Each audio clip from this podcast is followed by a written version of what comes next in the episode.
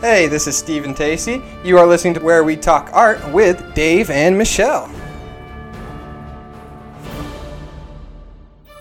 Hey everyone, welcome back to another episode of Partnership for the Arts where we talk art.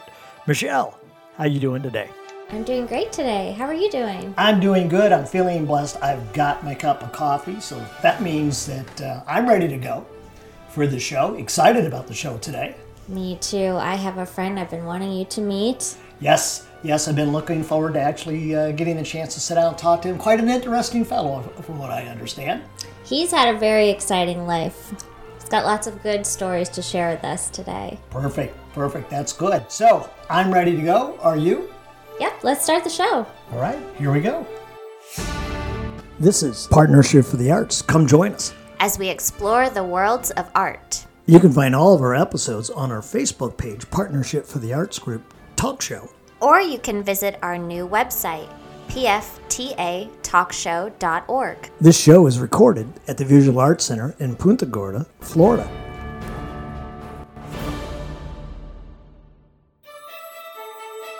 Welcome back, everyone. We're here with digital artist, author, and TV producer Howard Spielman. How are you today, Howard? Doing great, thanks. Howard, great to have you on the show. Thanks for coming in. And thank you for having me. Yeah, well, we've been excited to uh, get a chance to talk to you. Michelle has been raving about you for quite a while. So we're going to get a chance, I guess, to embarrass you while we, we go along that line. So, Howard, if you don't mind, Michelle, you want to get started? Because I'm going to actually get my first sip of coffee. We've got a lot to cover today. Uh-huh. And you've had a very busy career, haven't you? Yeah, I have. Actually, I, I describe my life as just being very blessed and very lucky. I taught art in a high school for 28 years, but that wasn't my intention at all. Uh, my intention was to be a world famous artist. I've been an artist my entire life, and that was my plan.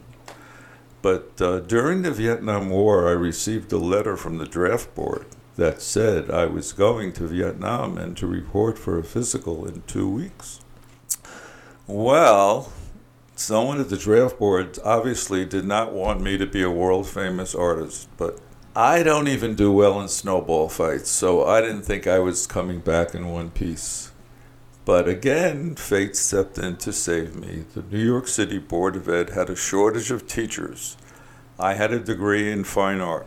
If you had a degree in anything, you could take a 10 week summer program and be draft deferred.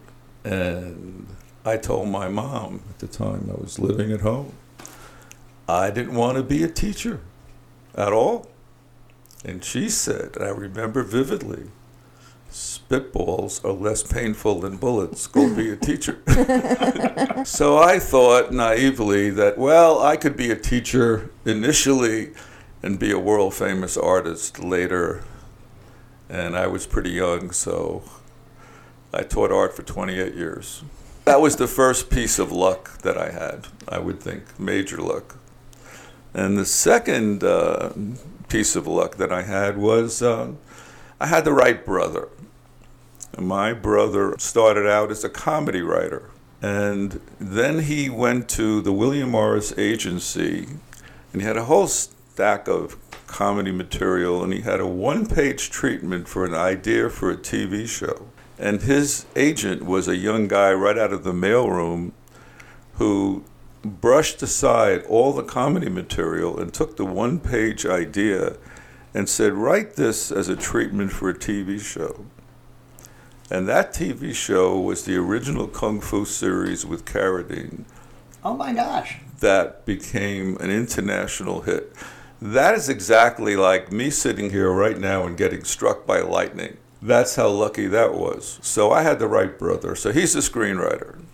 Well, he had a partner at the time. He's, you know, he's still his friend. Strangely enough, his name is also Howard.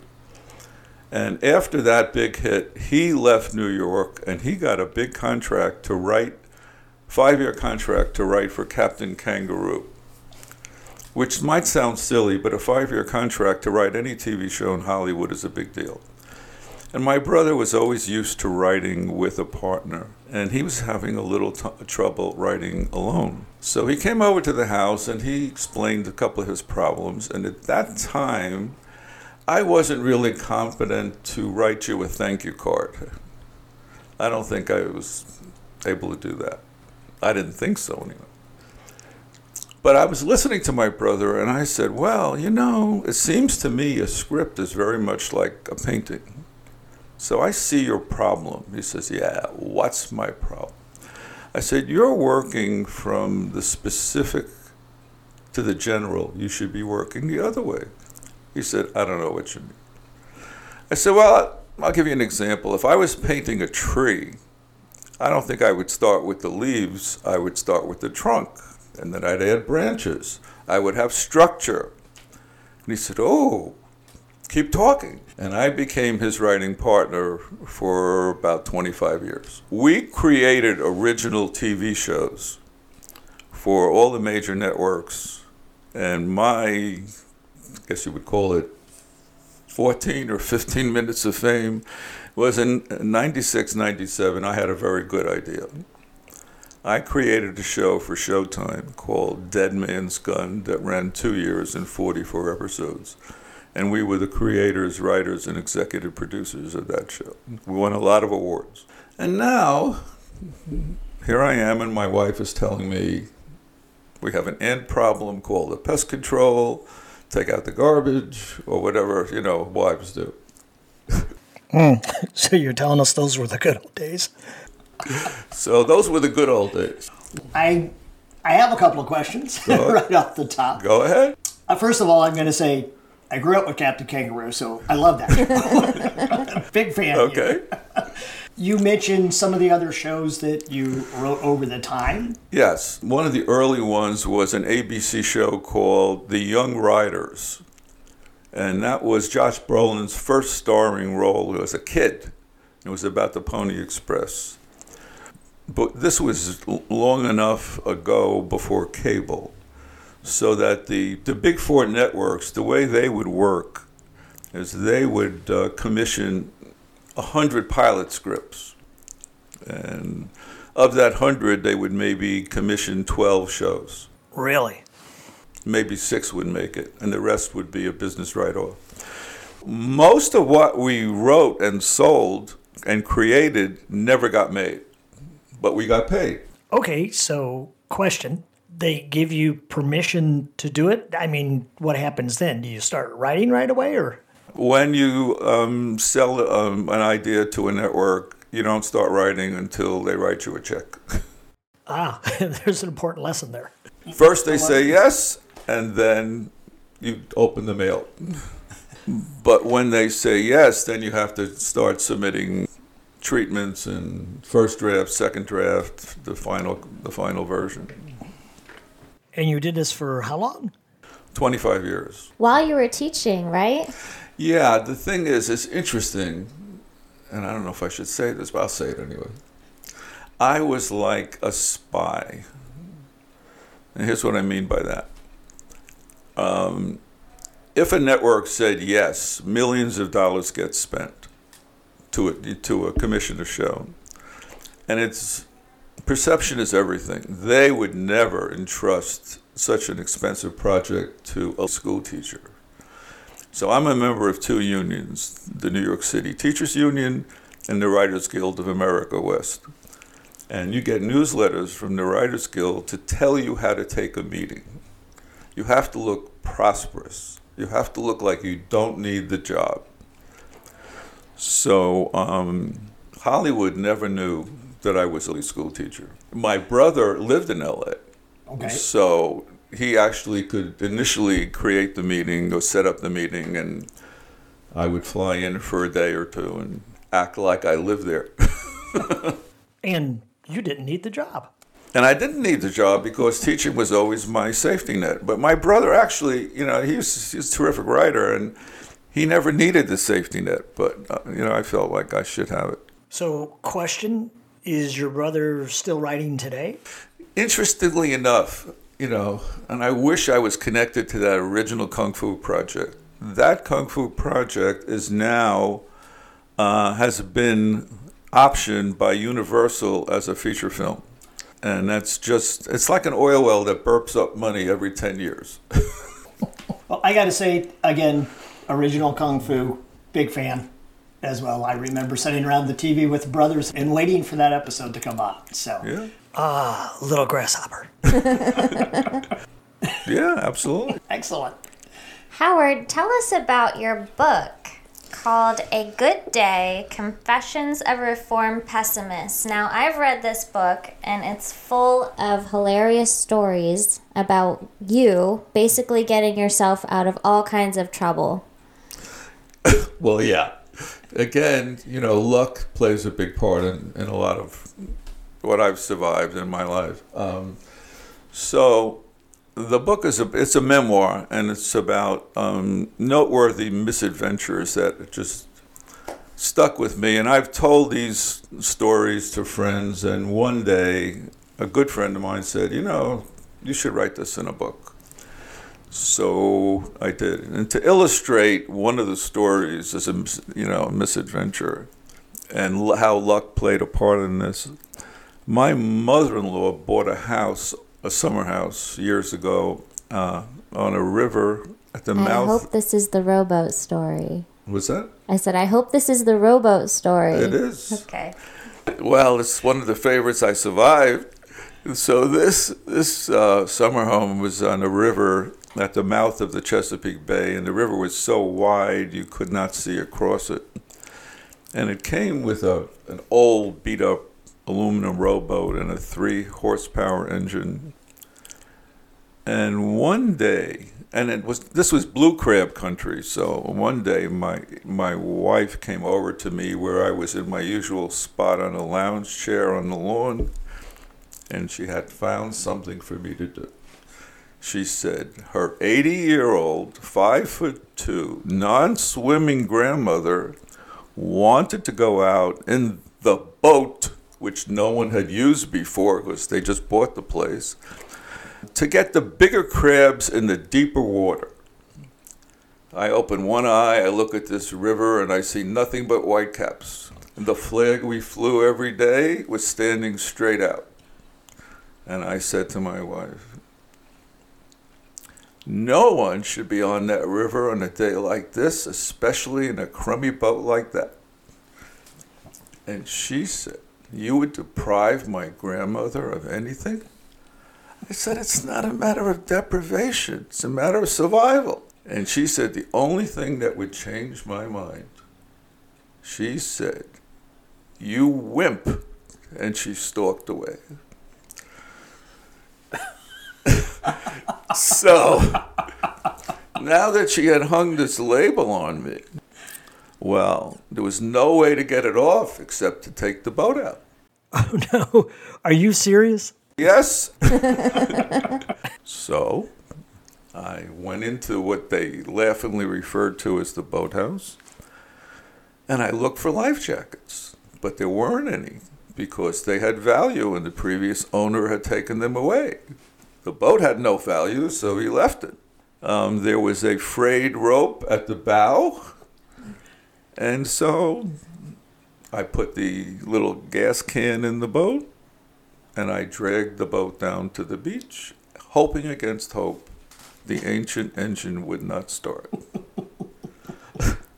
Unfortunately, at the third pull, it fired right up. Okay, so I pull around to the dock, and here comes the 82 year old, five foot two, non swimming grandmother.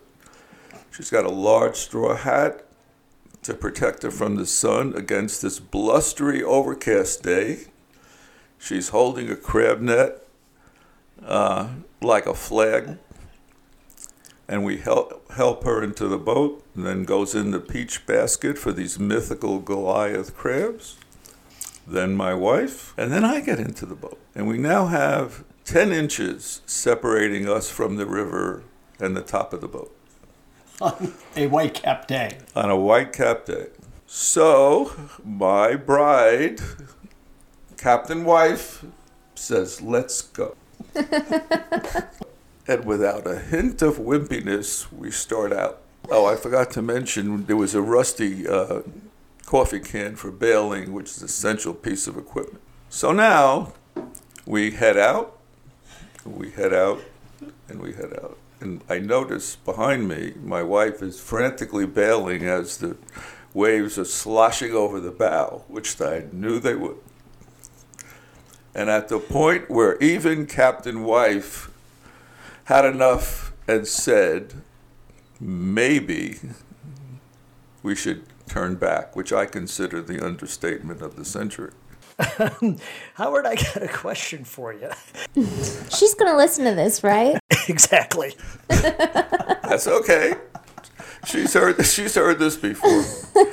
so I look back toward the beach and we're a half a mile away from the dock. Half a mile. And there's no one around. Well, I turned the boat around, and by the way, n- my wife and myself, we had very little boating experience to complicate matters even further. So the first wave hits the flat back of this crummy rowboat with a loud slap, and the water comes up over the engine. And she's bailing even more frantically. This is what real sailors call a following sea. This is what we have now. Well, I'm trying to keep this engine going, and my wife now starts frantically calling to me. And I'm waving her off because I'm busy. And even more frantically, she calls to me. I turn, and with great annoyance, I say, What? Her eyes are wide, her mouth is open, and she points to the corner of the boat. I turn my head, and the corner of the boat is under the river. Under the river. And as I look, this crummy rowboat filled right up with water. And this story is in my book, by the way, which I call A Day at the Beach. so, um, one of my favorite lines from the book is like, I don't know what other people do when they're in a sinking boat, but what I did, which would do justice to the comedy team of Laurel and Hardy, I denied the fact of sinking. And how do you do that? You straighten your legs as the boat sinks out from under you, trying to maintain your position. This is good for one or two seconds. and we sank and we sank and we sank until finally, and here's where the luck comes in. The boat hits the bottom of the river, a half a mile off the beach, and I'm standing up to my chin. I'm standing. Well, Grandma is flailing around, but my wife is as tall as I am, just about. So she put her arm around Grandma and she said, Grandma, the river has a bottom. And only when Grandma verified that fact with the crab pole did she stop struggling. So, what are you going to do now? You step out of the boat and you walk home. when we stepped out of the boat, the few pieces of crummy styrofoam under the seats raised the boat so it floated about two feet under the water. So my wife is towing grandma home, and I grabbed the frayed rope at the bow, and I'm towing that boat home. People ask me, why didn't you just leave that crummy boat? Well, my mother in law was very frugal, and she would have asked me to buy her a new boat. So I decided to return her the boat she had. so now, you know, a lot of these stories have a self help moral to them. This is one of them.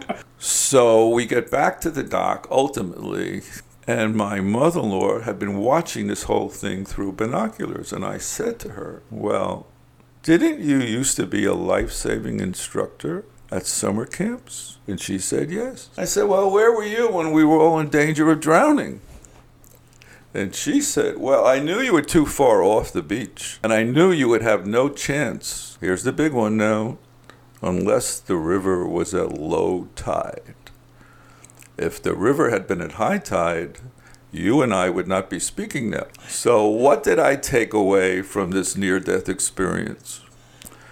Well, what came to mind was what everybody says as little children the whole sticks and stones may break my bones kind of thing.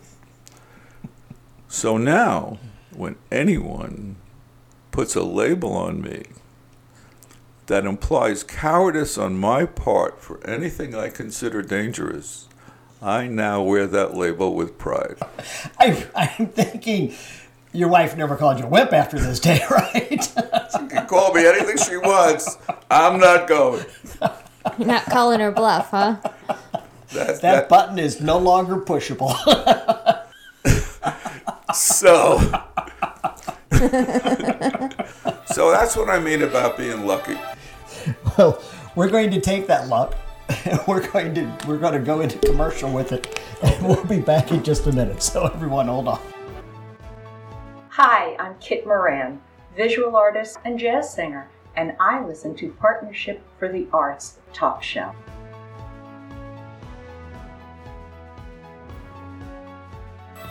Okay, we are back, and we want to make sure that we thank Kit Moran for that spot. And by the way, uh, Kit Moran, as she mentioned, she is a playwright, a visual artist, and a jazz singer. Uh, she has uh, worked with Merv Griffin, who, by the way, Michelle, has performed at the last two previous annual surprise birthday parties that I throw here at the VAC as a fundraiser for them. This year, you'll be able to make it. So, Kit, we thank you for that commercial. And we are sitting here with Howard Spielman.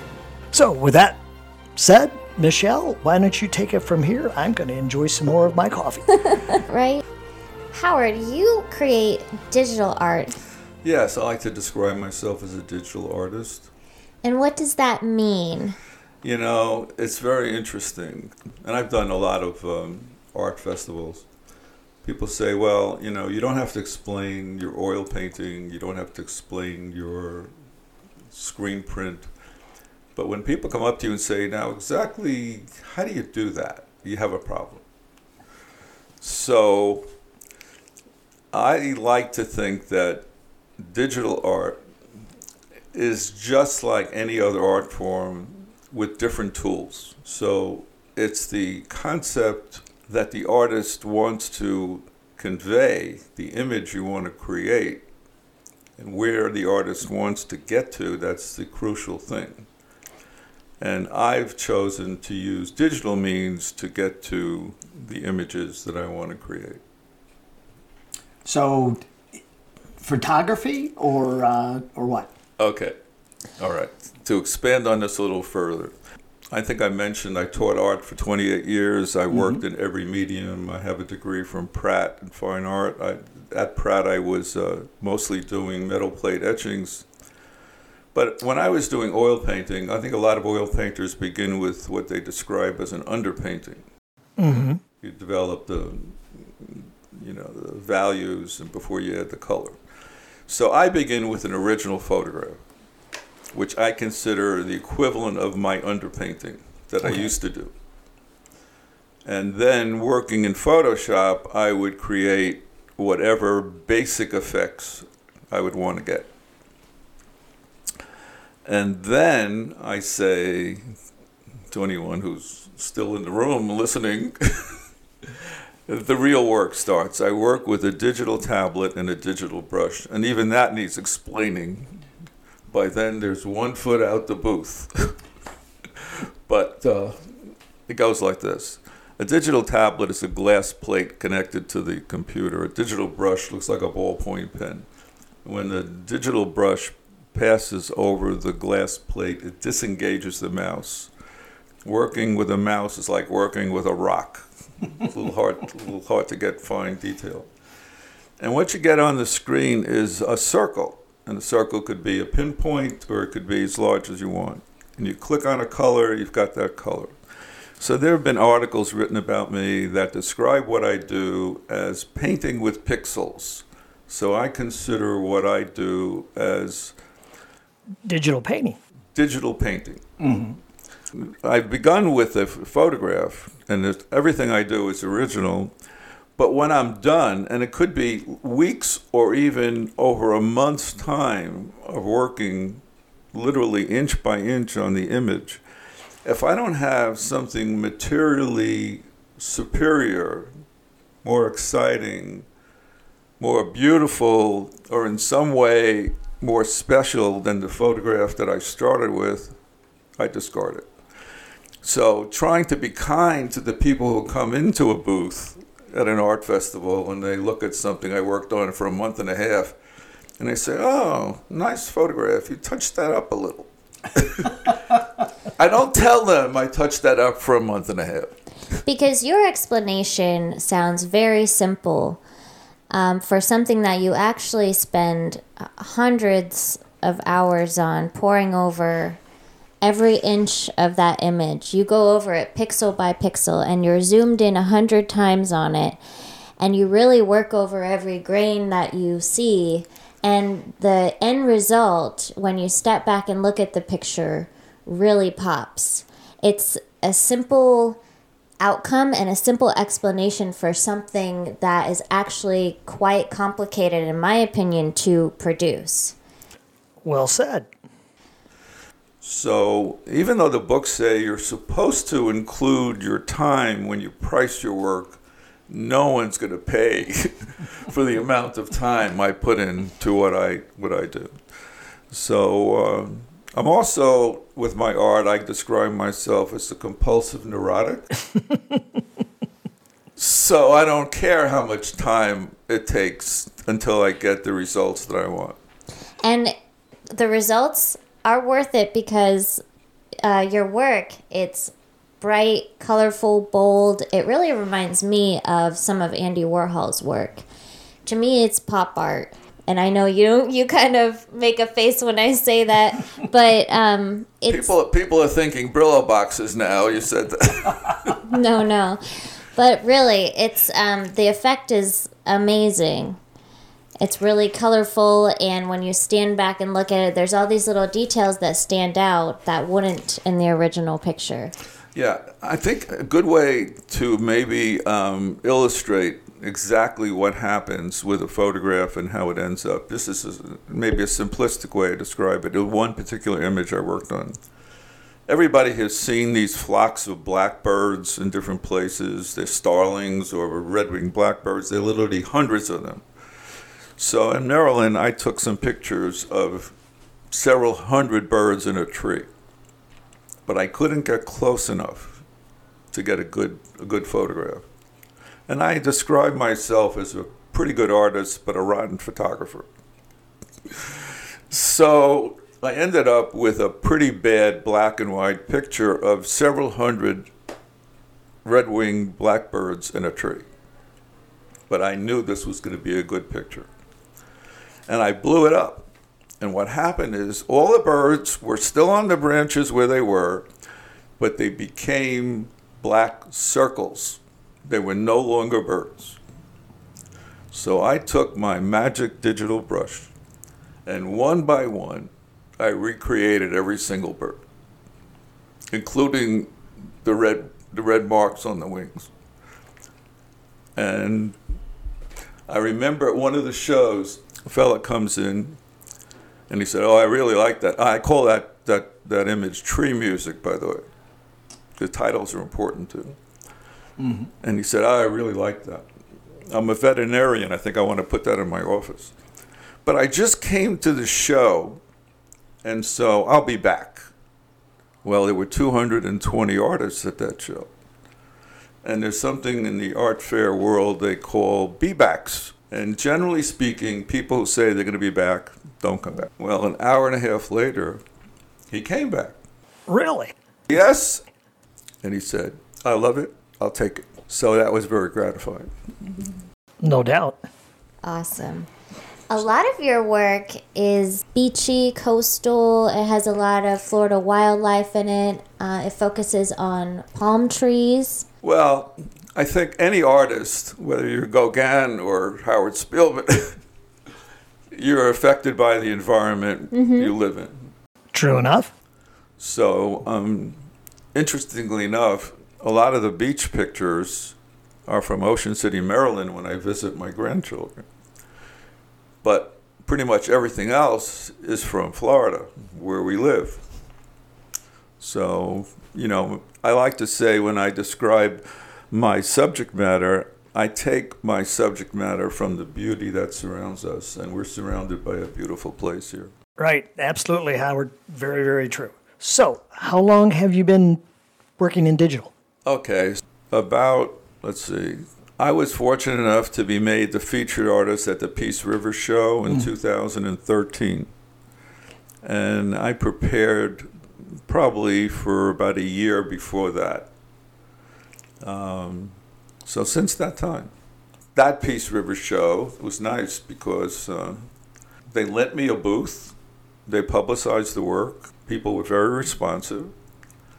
And I thought, gee, this could be great.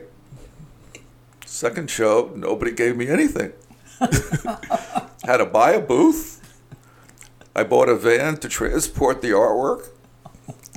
And my wife said, You keep spending money, you're going to be in art fair alimony.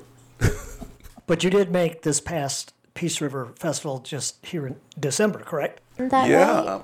Well, you know, I feel like um, the virus has literally impacted the whole art scene terribly. Yeah. I, I really feel that I have to let the local community know I exist. Awesome. So, Howard, I got a question for you. You've done a lot of shows, uh, won awards, many awards. Do you want to share some of your favorite moments out of all those? Oh yeah, you know I, I love the art festival scene completely. It's, you meet so many interesting people. Um, I remember one some something stand out. This was this was really one of the standout things. A lady came into the booth, and I forget what show. And the first thing she said is, "I'm not going to buy anything." I said, "Okay, there's no obligation." and I'm, I'm quoting exactly, I never forgot this. She said, But um, I just want to tell you something. I'm a professor at the Ringling School of Art. And I'm quoting her now. She said, Your work is a song, it's an absolute song. And I would like some of your literature to share with my students. Lovely. What a nice compliment. And I said, Lady, you don't have to buy anything. the compliment was worth it all. It was to me. Well, coming from a professor at the Ringling School of Art, who was, Exactly. she, she knew what she was seeing and she knew what she was talking about. Right, right. So, why did you decide to try digital art? Interesting. Uh, when we built our house here, and we had our walkthrough 2004, two days before Hurricane Charley Charley. ripped out my pool cage. Um, one of the rooms in the house I had designed as a studio. It's a 16 by 26 foot size room, and I had plans to be uh, making large paintings. And I started to do that. And then uh, I came to the Visual Arts Center just sort of on a lark, and I took an elementary Photoshop course. And uh, got very enamored of it, and then decided to delve more deeply into it. And it was because I had done everything else, and this was new. And I'm learning new things all the time. And I think, uh, I, what do I call this? I call this my Alzheimer's prevention uh, experience. well, you're supposed to learn new things and challenge yourself, so that's that's This what very I'm doing. true. Very, very true. That's interesting. I didn't realize that you had come here and, Yeah. and taken the. Uh, This taken is the this was my starting point. And that's not the first time we've heard that, is it? No. That one that an artist or an instructor got their start taking a class here at the Visual Arts Center. walked so in the, walked in the door and decided to take it. That's who was the instructor? Do you remember? I do remember his name was Spencer Pullen. I haven't had a pleasure of meeting him. That was before. That was it was I a long here, time yeah. ago. You know, Howard, I don't know if you knew this or not, but I am actually working in Photoshop myself. I'm working on a graphic novel. So I, I understand all the layers and all that. But yours is quite different because you're actually starting working with a photograph. Yeah, I mean, I have a an image. What do I call this? River jewels, and they're it's basically a, a school of tilapia in a crystal clear brook. And I went to my printer And he said, None of these fish have fins on them. You can't, you can't print this. It's a lot of fish. Well, I went back home and I put fins on them. and whatever else I had to do to make it an acceptable image.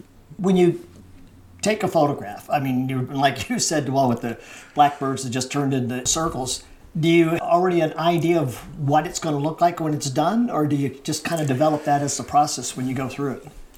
You know, the image has its own script. It dictates what should happen. So, like the the last thing I just did was, was I found this really fascinating. I discovered something. I love when I surprise myself. So we were at the beach fishing, and I usually have a camera somewhere in the bag. And I noticed there were clumps of shells. Is that a big surprise at uh, you know Florida Beach? so I took some pictures of clumps of shells. No big thing. Maybe I'll do something with these. So uh, I put the pictures in the computer and I played around with it. And the, the, the pictures of the shells were, it was like a, an overcast day. The shells were gray and white. Who knew that the shells had incredible vivid colors inherently? I didn't know that. But working digitally, I was able to bring those colors out to an incredible extent. But when I began working larger and blowing them up, the shells, and there were several hundred of them, you have to understand, they sort of were stuck together as if they were made out of taffy. So with again with my magic digital brush, one by one and shell by shell, over probably a month's time, I defined every single shell. Wow. And that image is probably going to be at the Shell Museum in, on Sanibel. And we're, we're printing that on metal at size 32 by 48. Wow. Yep, your shell images are some of my favorite. They are very colorful and it's it has that popping effect that I talk about because like you said everyone is kind of defined and outlined and the saturation is brought out and um, it is a large scale work. A lot of your works are large scale. Is isn't that right? Yeah. The what I do in terms of sizing the image is I like to um, bring the work out to what I consider maximum impact. So some things they don't have the impact in a smaller format. But the nice thing about digital prints is that they're, you can custom size them. So if someone says, gee, you know, my house is not that big. I love that image. I just recently sold one of the shell pictures to a collector who said, I'd like, I love this, but I want it in a smaller size. So we, we just scaled it down. Awesome. So you can do custom sizing for your customers then. That's absolutely. And, you know, that's the advantage of not just showing an oil painting. You know, you, you you have the stretcher strips and you stretch the canvas and you primed it with gesso and you painted it and the people come say, "Gee, I love that, but could you make it a foot smaller?" Not easy to do it that way. There was I can't remember the artist's name. I read this in an art magazine years ago, and I would never do this, but he was a pretty famous guy. He could do what he wants. He painted on masonite, and a couple came to his studio and it wasn't that they wanted a smaller piece, but they couldn't afford the piece that was there. this is supposed to be true. I don't know. It was in the magazine. So he took a saw and he cut off part of the painting so he could sell them a cheaper a cheaper picture. Well, no one will have to saw or cut Howard's art in half. Well, let's hope not. because he does sell smaller prints. Yeah. And large scale prints on your website, isn't that right? Yeah, you know, and I have to thank you, by the way. Michelle is unbelievable. I, the problem I have is that I'm not a kid kids get the whole social media, digital age thing just through osmosis. But at my advanced age, uh, I'm pushing this peanut up a hill with my nose here. So I uh, asked Michelle to help me, and she has been wonderful about doing that. So the first thing she did is redesigned my tired website into something pretty special, and um, and she's helping with social media as well. Yeah, having lots of fun with it too. So you guys should definitely go check out Howard's new website that I designed, howardspielman.com. Well, thank you for that. I mean, you're really you're really making me look good. Facebook? You're on Facebook too, right? We are now. Look up Howard Spielman on Facebook. You'll find him there. Uh, he's also on Instagram and Pinterest. But the best way to find all of his artwork is to go to his website. Uh, it's available either gallery wrapped, printed on aluminum, or on watercolor paper. So you can have all those different formats sent directly to you. Absolutely. Yeah. Howard, I got a question for you. When you do your subject matter, does that dictate what it's going to end up being on? I mean, like you're talking about with the metal? Yes, it does. Um, for example, um, I was fortunate a couple of years ago, there was a show here called Springtime. And I had an image of uh, plum blossoms and uh, a honeybee. And I created that to be a watercolor effect. And so, a watercolor effect should not be printed on canvas, it should not be printed on aluminum, it should be printed on paper. Okay. So I had it printed on paper and I had it nicely framed. And I was fortunate that it won the first prize. And the other great thing, by the way, that I love about working digitally is when I work with oil paints, or when anybody works with oil paints, depending on how you work, let's say you take a break for a few days. Now you come back to your palette and you're looking at green and you go, oh, it's dry. Mm. Exactly how did I mix that color? Yeah. Well, digitally, you have no problem. The color is there. You know, you can Right. you can get it back. You can actually mix your own colors and actually save it for later because it's always there digitally. There is nothing you can't do. Uh, someone told me not that long ago that there's probably more than 100,000 effects you can get in Photoshop. That's before I crank up my digital brush. So there's a lot of things you can do to occupy your time in your declining years. It doesn't sound like you're declining or slowing down at all, Howard. No, I play tennis three times a week. I take massive amounts of vitamins and trying to stave off farther time as best I can. There you go. Okay, so we are going to take another break and we'll be back in just a few minutes. Hi, this is cool jazz pianist Robin King, and I listen to Partnerships for the Arts talk show.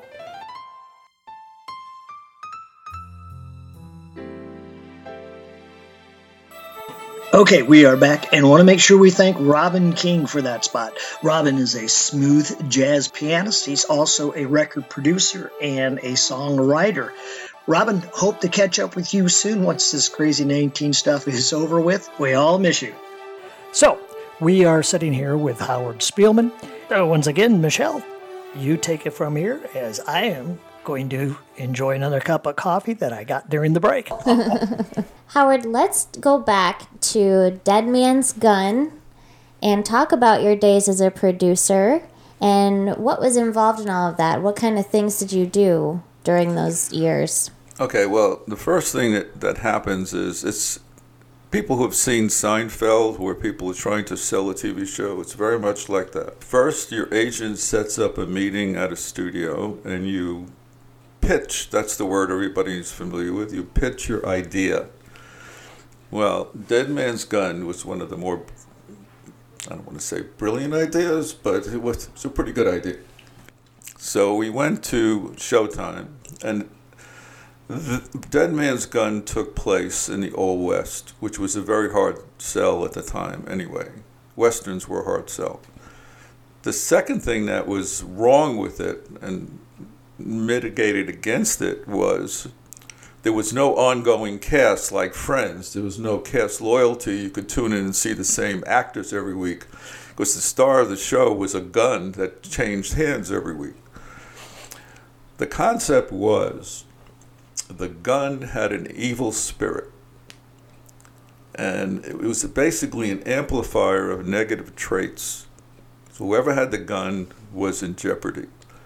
So the first pilot episode, one brother turns to the other brother who became a ferocious gunfighter during that episode and said to him, I don't know you anymore. You were never like this. And the gunfighter brother said, who was in possession of the dead man's gun, said, I was always like this. I just never knew it before.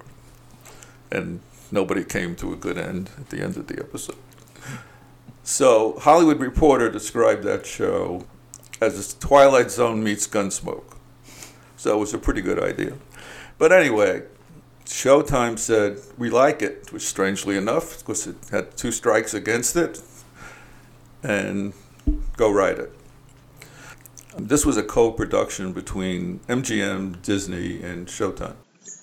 Now, Howard, didn't you mention during the uh, last commercial break we were talking about this that a, uh, another network had decided to do something like this uh, of their own, right? Yes. At the same time, they found out about the concept, but they couldn't make a show about a gun in the Old West, so they decided to make a show about a gun in present time. Instead of a six shooter, it was going to be a 45. And they were going to have uh, viewer loyalty by paying a fortune to big stars like Daryl Hannah. I find out about that by picking up TV Guide, and now I know we're not going to have a show because they're not going to do two gun shows. And then I got a call to go to Hollywood and meet with Showtime. And this is what the president of Showtime said. And this is again a matter of luck. He said, I went to bed last night and I wasn't going to do Dead Man's Gun because it was knocking us off. And I woke up the next morning and I decided our show is better than theirs. We're going to beat them on the air. And he looks at everybody in the room, and there was my brother and Henry Winkler was uh, one of our producers, and I'm the line producer, Larry Sugar. And he looked at everybody and said, What do you guys want, rain or snow? And we looked kind of quizzically because we were going to be shooting out of season in Canada. And on the coast in Vancouver, it's rain. In the interior, it's snow. Well, snow blinds the camera. Camera does not see rain. And that's why virtually every episode of Dead Man's Gun has muddy streets. And thank you, whatever forces that be. Show got canceled after five episodes.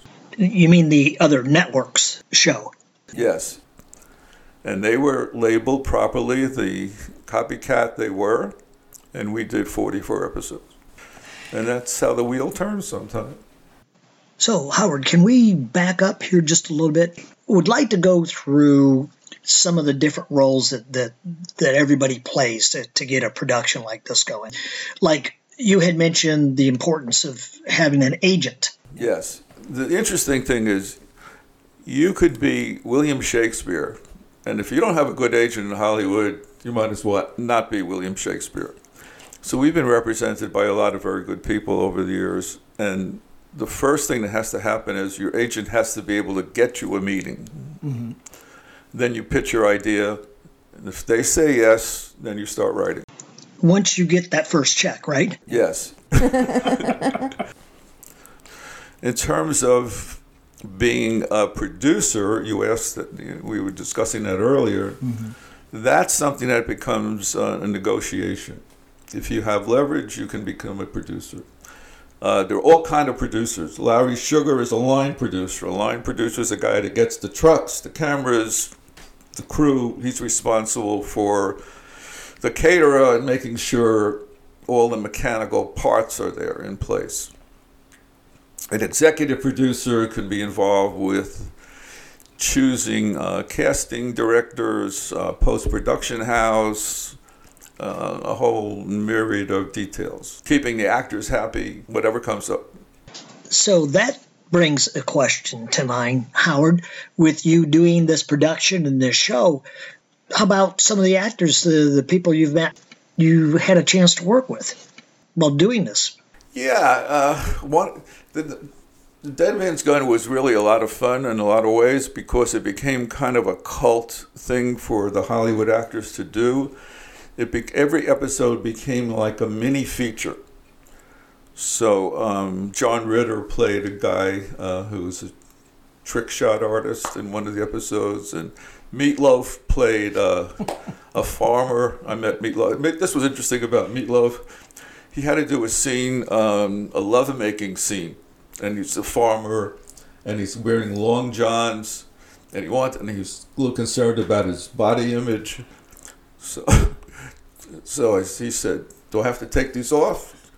I said, "No, keep them, keep them on."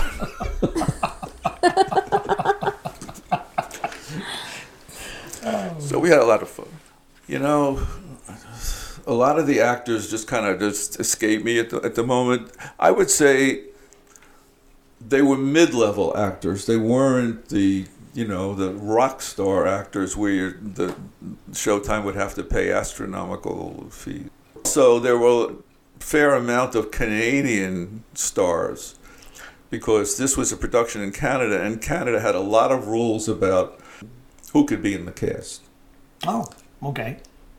Interesting. They wanted to be sure that their guys got airtime. So, some of your favorite moments of doing that? Well, my favorite moment was some of the perks I got. Okay. And one of the perks was one of our episodes involved a 1,400 pound grizzly bear. And I decided that I needed to get a picture with this bear. so I flew out to Vancouver and watched the bear work with the trainer. And I, I noticed that a lot of people in the crew were, they were a little hesitant. They were saying, look at all these people getting close to this bear. This thing goes crazy. Nobody could stop it. It's dangerous. And the way this bear was uh, uh, filmed, they would put this wire around an area, electric wire, so the bear wouldn't wander off. They trained it early to not go near the wire. So now the trainer says to me, Okay, Mr. Spielman, it's time for your picture. It's like, step over the wire. So the is only three feet high. The bear knows not to go near it. Bear's 100 yards away. He says to me, uh, Step over the wire and turn your back to the bear. Why am I turning my back to the bear? That's how I trained him to meet new people. So, uh, turn my back to the bear, whose name, by the way, was Coda, 1,400 pounds of him. And he says, Coda, come. And a 1,400 pound bear covered 100 yards seemed like in two seconds, and you did not hear him coming because he has these padded feet that like pillows and claws that are four inches long. Yeah. Well, Coda got up next to me and he leaned on me slightly. It felt like a building was leaning on me. and he said, Okay, Mr. Spielman, put your hand on Coda. And I put my hand on him like I was petting a butterfly because I didn't want to upset Coda. we took our pictures and he said, Okay, step back over the wire. And I did with relief. And then about 15 minutes later, the trainer comes up to me and he says, uh, You know, Mr. Spielman, I'm a little concerned about working with Coda. Tomorrow we work with him at night. I said, So what? He said, Bears are predatory at night. I said, You know, when we took that picture, it was getting dark. and he said, and he wasn't kidding, he said, I know. And if it was any darker, we wouldn't have taken the picture. but I, I still have those pictures and I cherish them, and it's a lot of fun. I bet. So, what does a grizzly bear feel like when you're petting him? Feels like a hairy butterfly. Were you patting him on the head? No, I pat him on, on the shoulder, and his shoulder was higher than my shoulder on all fours, Wow. 1,400 pound grizzly. 1,400 pounds. And you and I just have to imagine standing there with your back and going, "Here comes this grizzly bear up to me." I don't know if I if I would have trusted that guy enough to let that bear run at my back. Well, I wanted the picture, so I took a calculated risk. That seems to be a, a running theme. Well, I wasn't challenged by anyone else. This was a personal challenge. That's a little different. Nobody was calling him a wimp. That's right. That's exactly right. Wow. so, anything else, Michelle, before we wrap up? Just make sure you go visit Howard's website, howardspielman.com, and see the wonderful work that he's been doing. Right, and you can uh, also look at finding your book there as well, correct? Yeah, the, the book you can get a signed copy from me uh, by going to the website, or if you're not concerned about whether it's signed or not, you can get it on Amazon. The interesting thing about Amazon is I found this out you cannot copyright a book title. And the title of my book, A Good Day Confessions of a Reformed Pessimist, there seems to be a trillion books with the title good in them somewhere. But if you went to Amazon Books and put in Howard Spielman, A Good Day comes right up. But if you put in good anything, you'll be there for a while. Well, that's a that's a good hint to know when you're looking up the book. Okay, great.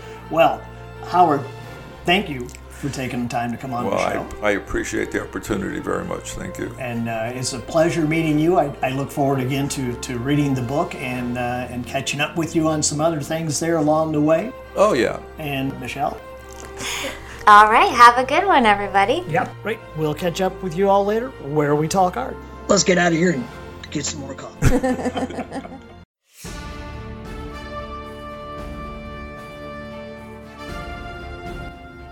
Thanks for listening to the Partnership for the Arts talk show.